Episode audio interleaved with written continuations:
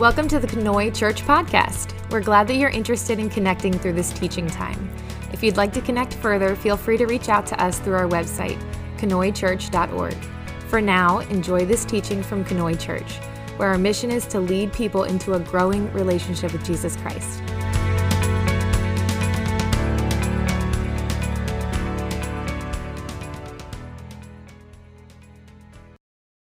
Good morning. I have to follow an, a camel and be in front of lunch. I, am not, I'm not in a good place. Yeah, quit looking at your watch. Because um, I've got 27 pages. well, nah, it's probably not 27. Um, we are talking, uh, we're still in our series on the simple church, and today we're going to talk about My Redeemer Lives. Uh, that's something that we say a lot of times at Easter, but really it, it happens every day. We, we know that, that our Redeemer lives. Now, my Redeemer lives. What does that mean? Does that mean that we can go to lunch with him and we can watch a movie and, you know, just hang out like we do with friends? Well, yes, but not like you do with friends. He's, he's there, but he's here. So, um, there are over a hundred verses in the Bible that talk about my Redeemer lives. Now, fortunately or unfortunately, depending on how you look at it, we don't have time to go over all 100 verses. So I'm only going to do 87 of them. so, um, as I was doing my research for this uh, message and looking at the scriptures and everything, I came across Job. Now, we don't talk about Job very much, um, but we're going to today. Um, and our, our passages from Job 19 20 through 27. And it reads, I am nothing but skin and bones. I have escaped only by the skin of my teeth. Have pity on me, my friends, have pity, for the hand of God has struck me. Why do you pursue me as God does? Will you never get enough of my flesh? Oh, that my words were recorded, that they were written on a scroll, that they were inscribed with an iron tool on lead or engraved in rock forever. I know that my Redeemer lives, and that in the end he will stand on the earth. After my skin has been destroyed, yet my flesh yet in my flesh I will see God. I myself will see him with my own eyes. I and not another. How my heart yearns within me. Let's pray. Jesus, we trust you with our hearts. You created our hearts and have seen it in ways we cannot understand. You see the places we can only feel, and you love us even still. Jesus, we give you everything we are experiencing in our lives that is painful or causing us to feel a distance from you. Jesus, lift us up to you, protect us from the lies of the enemy, and remind us that you have given your life so that we can receive healing, strength, and grace in you. Jesus, please be with our time and make it a time where your words come through me and your people hear. In the blessed name of Jesus, we pray. Amen. So, have you ever wondered why life is so unfair? Haven't we all asked that question before? Why is life unfair? Things happen to us, but the Bible states clearly that God does not willingly afflict or grieve the children of men. The tougher question that most believers have is why does God allow such awful things to happen? Why is life unfair? Well, we could say that the reason is because we live in a sin world. Uh, Dr. Bill Bouknight, a retired pastor, wrote this answer to the question why is life so unfair? He wrote, In the Garden of Eden, there were no tragedies or illness or death. It was a paradise.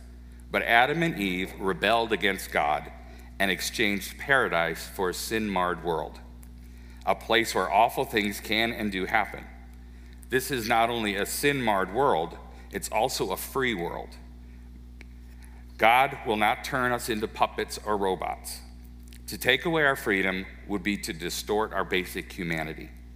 That is why God rarely intervenes miraculously to prevent accidents, to stop murderous criminals, or to force terrorists to behave.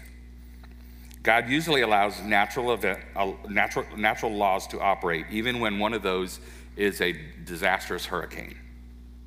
God doesn't play favorites. He doesn't prevent lightning from striking Americans while leaving Australians unprotected. He, he, um, God sends rain on the righteous and the unrighteous. God loves Armenians as much as he loves Americans, and he loves Italians as much as he loves Israelis. Charles Wesley once wrote a story, and it goes something like this One day, while we were having lunch, I asked my wife a strange question. It was sort of out of the blue, and she didn't know what to make of it. I asked her, What would you think if a good friend came up to you and sliced you with a knife? Well, she said, shocked, that would be terrible. Yes, I said, but what if he was a surgeon as he was performing an operation that would save your life? Well, that's different, isn't it? We still wouldn't like it at the time, but we'd be grateful that we had a friend that was skilled enough to help in a critical moment. When Job said, Though he slay me, yet I will trust him, he was saying, I know that God loves me, that he is the great physician, and he is never doing anything that meant for harm in me, but he will, it will, he will always work for my good, even if it appears at the time that um, it's, it's bad, it's harming us. Um, but it's all in reality to benefit us. So I'm going to trust him completely. Though he slay me, yet I will hope in him. I will surely defend my ways to his face. I know that my Redeemer lives and ever prays for me.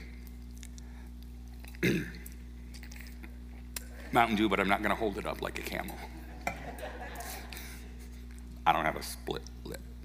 Um, before I get to my main point, I'd like to give a, you a little background because context is important.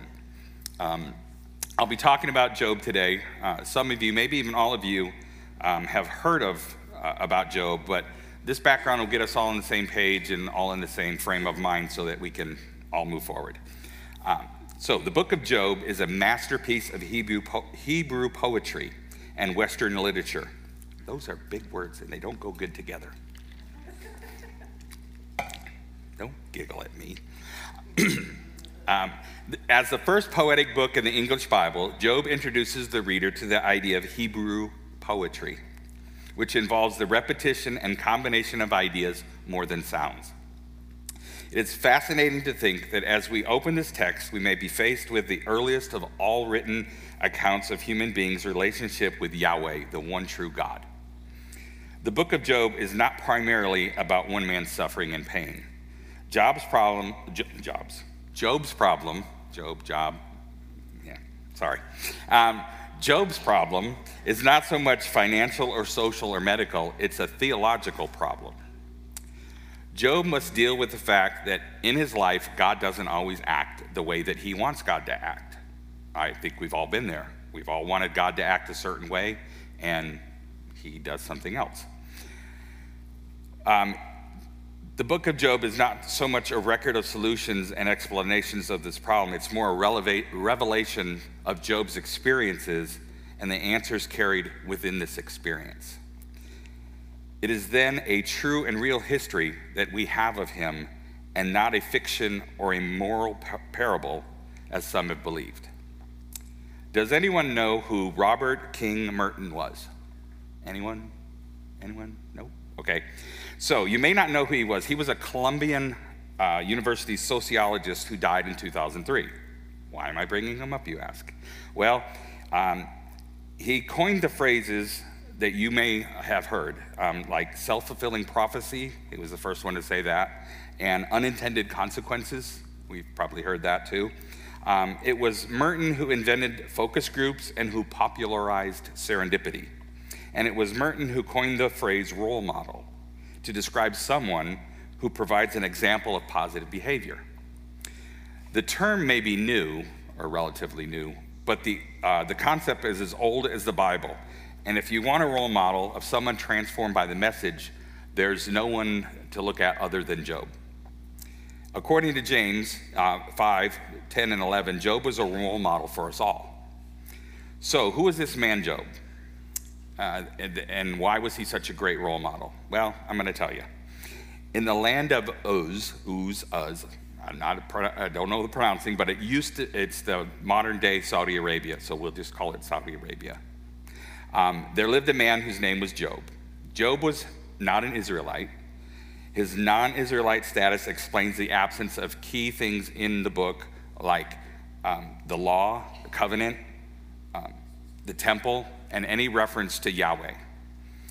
Other than being from Saudi Arabia, the first thing the Bible tells us about Job is that he was righteous and godly, blameless and upright, and man who feared God and shunned evil.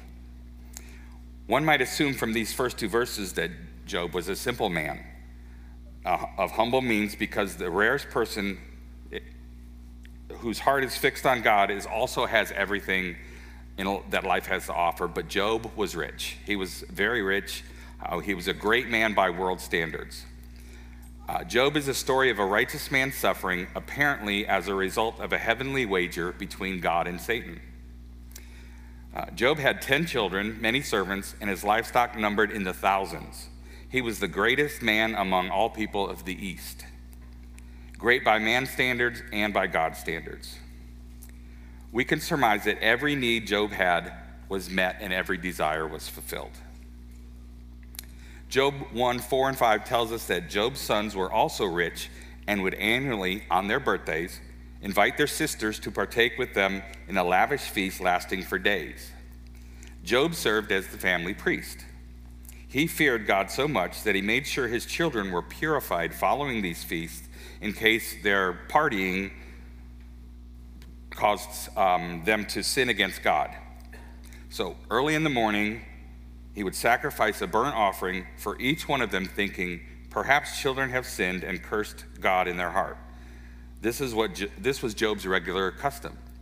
So, what would our lives look like if we did the same thing? I know we wait, wait stay up late and wait for our kids to come home. Um, and if they get into trouble, we'll go help them out. But I doubt if any of us would be sacrificing something in the morning just in case they did something wrong. But Job would. Job sacrificed a burnt offering just in case, not, not because he knew they did, but just in case they did something wrong. Job's life was picture perfect.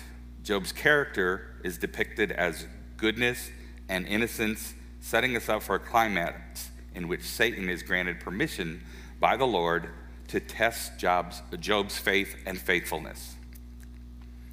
Does Job fear God for nothing? Satan asked. Have you not put a hedge around him and his household and everything he has? You have blessed the work of his hands, so his flocks and herds are spread throughout the land. But now stretch out your hand, strike everything he has, and he will surely curse you to your face.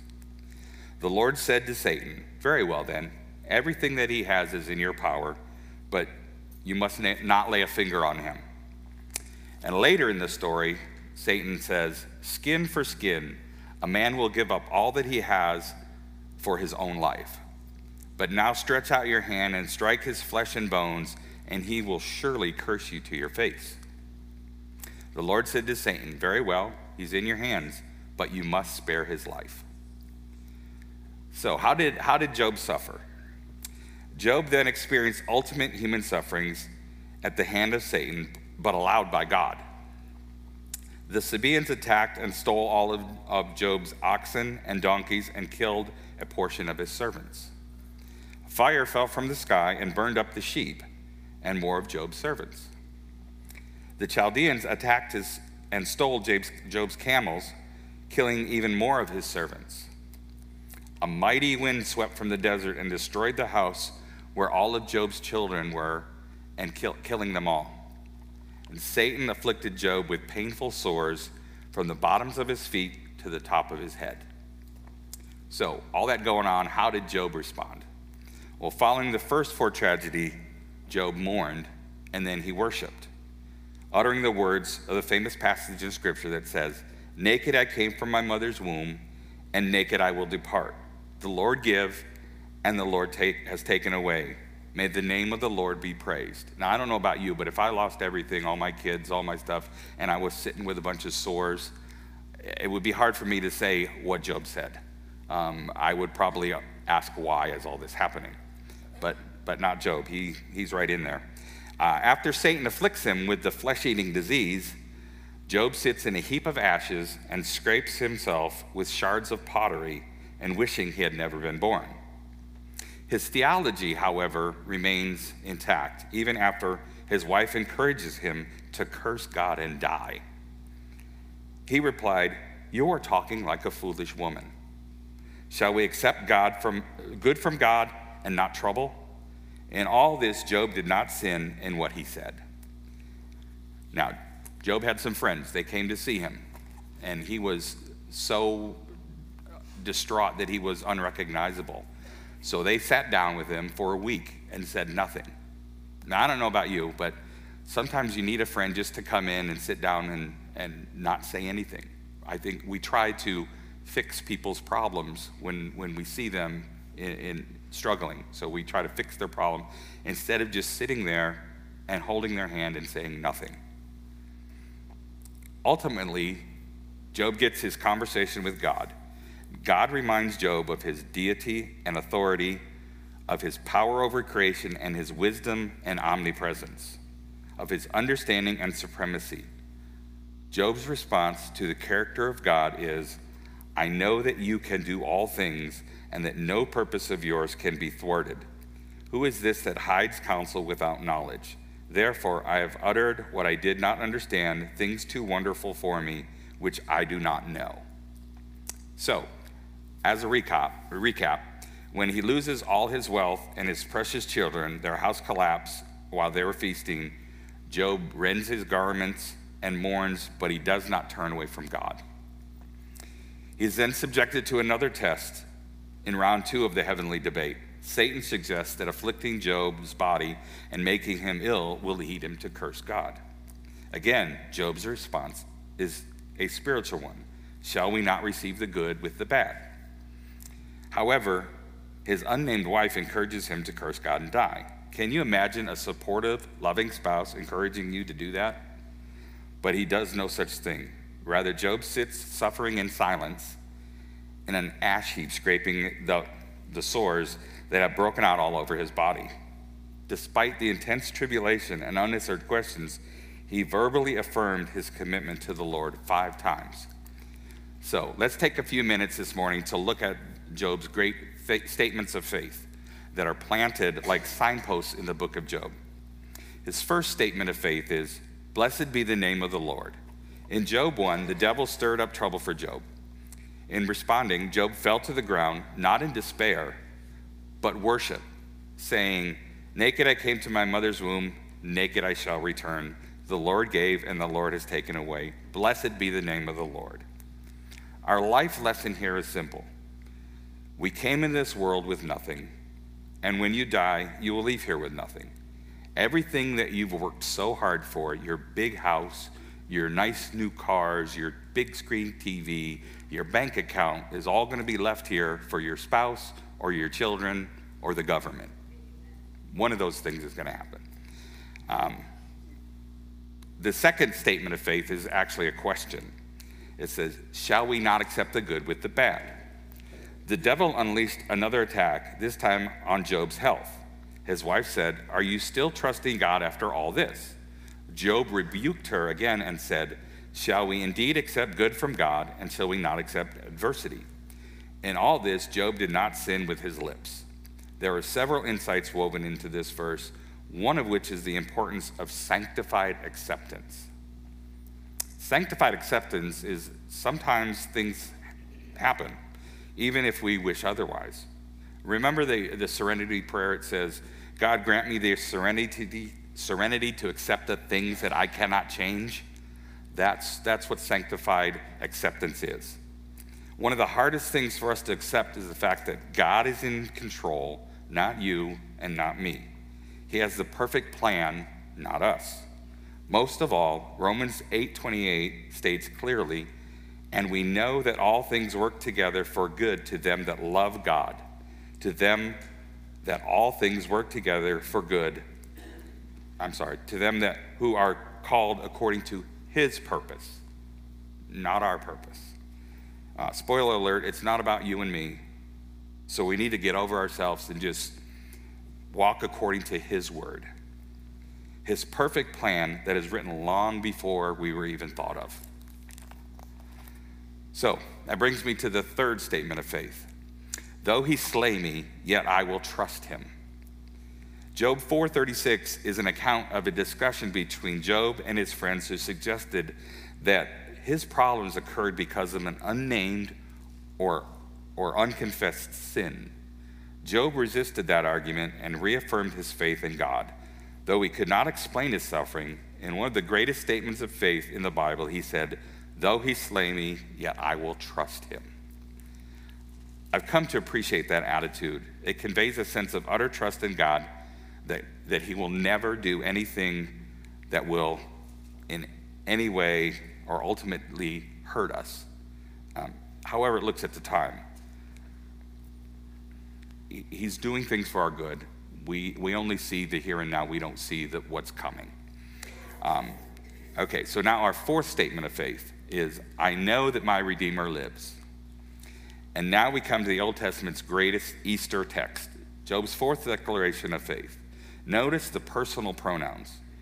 Job isn't making a theological statement, he's expressing his own feelings. He is stating with all the boldness that he can muster up. He speaks, I know that my Redeemer lives, and in the end, he will stand on the earth. And after my skin has been destroyed, yet in my flesh I will see God. I myself will see him with my own eyes, I and not another how my heart yearns within me. Jesus rose from the dead, and one day the bodies of his chi- body of his children will be resurrected. This passage contains truths of redemption of the soul, the person of the Redeemer, the resurrection of the body, the second coming of Christ, the end of the world, and the promise of everlasting life. That's our message for this morning. But wait, I have a special bonus statement that Job made for you. Um, his fifth statement of faith is He knows the way I take. The final great declaration of faith is in Job 23 8 through 12. Job asserts, in effect, My troubles won't last forever, and they are not without purpose. He knows the way I take, and when it is over, I will come forth as gold. After Job had almost lost himself in the jumble of the divine counsel, how contentedly does he sit down at length with this thought? Though I know not the way that he takes, for his way is in the sea, and his path in the great waters. His thoughts and his ways are infinitely above ours, and it would be presumptuous of us to pretend to judge them. Yet he knows the way that I take. This is Job's friends judging him for doing something that they did not know and therefore charged him what he was never guilty of. But God, who knew every step he had taken, would not do so. Psalm 139 3 states, You discern my going out and my laying down. You are familiar with all my ways. It is a great comfort to those believers that honestly believe that God understands their meaning, though men do not, cannot, or will not. So now we're going to have a little interactive portion, okay? So when I do this, you're going to say, My Redeemer lives. Okay, so let's practice. Oh, come on, you can give a little bit more than that. Let's try again. Okay, so 1 John 3 2 says, Dear friends, now we are children of God, and what we will be has not yet been made known. But we know that when Christ appears, we shall be like him, for we shall see him as he is. Thank you. Um, Hebrews 13 8 says, Jesus Christ is the same yesterday and today and forever. My Romans 6:23 says, "For the wages of sin is death, but the gift of God is eternal life in Christ Jesus our Lord." John 14, 6 says, Jesus answered, I am the way and the truth and the life. No one comes to the Father except through me. You're pretty good. Proverbs 23 11 says, For the Redeemer is strong. Job 19:25 says, I know that my Redeemer lives, and in the end, he will stand on the earth. You're so good. Um, as we uh, close today, um, I have a question for you. Are you facing trials and troubles right now? The hope of the resurrection braced up the heroes of the Old Testament, the saints of the New Testament, champions of Christian history, and you and me and everyone here. And we can sing the lyrics of the song sung by Nicole C. Mullen. She said, she sings, I know my Redeemer lives. Let all creation testify. Let this life within me cry. I know my Redeemer lives. He lives to take away my shame. He lives forever, I'll proclaim that the payment for my sin was the precious life he gave. But now he's alive, and there's an empty grave.